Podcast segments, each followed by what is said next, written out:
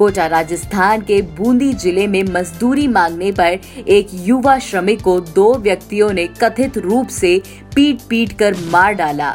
थाना प्रभारी रामविलास ने बताया कि बैरवा आज तड़के जब अपनी मजदूरी मांगने भंवरलाल मीणा और राजेश मीणा के घर पहुँचा, तब उसे बुरी तरह पीटा गया। दोनों आरोपियों ने उसे मार डाला और उसका शव उसके परिवार को सौंप दिया। थाना प्रभारी के अनुसार दोनों ही आरोपी फरार हैं। पुलिस ने उनके विरुद्ध भांदस की संबंधित धाराओं के तहत मामला दर्ज कर लिया है। और ये भी बताया, पोस्टमार्टम के बाद सुरेश का शव उसके परिवार को सौंप दिया गया है। ऐसी दुनिया की तमाम खबरों के लिए सुनते रहिए देश की डोज, हर रोज ओनली ऑन डोज ऐप।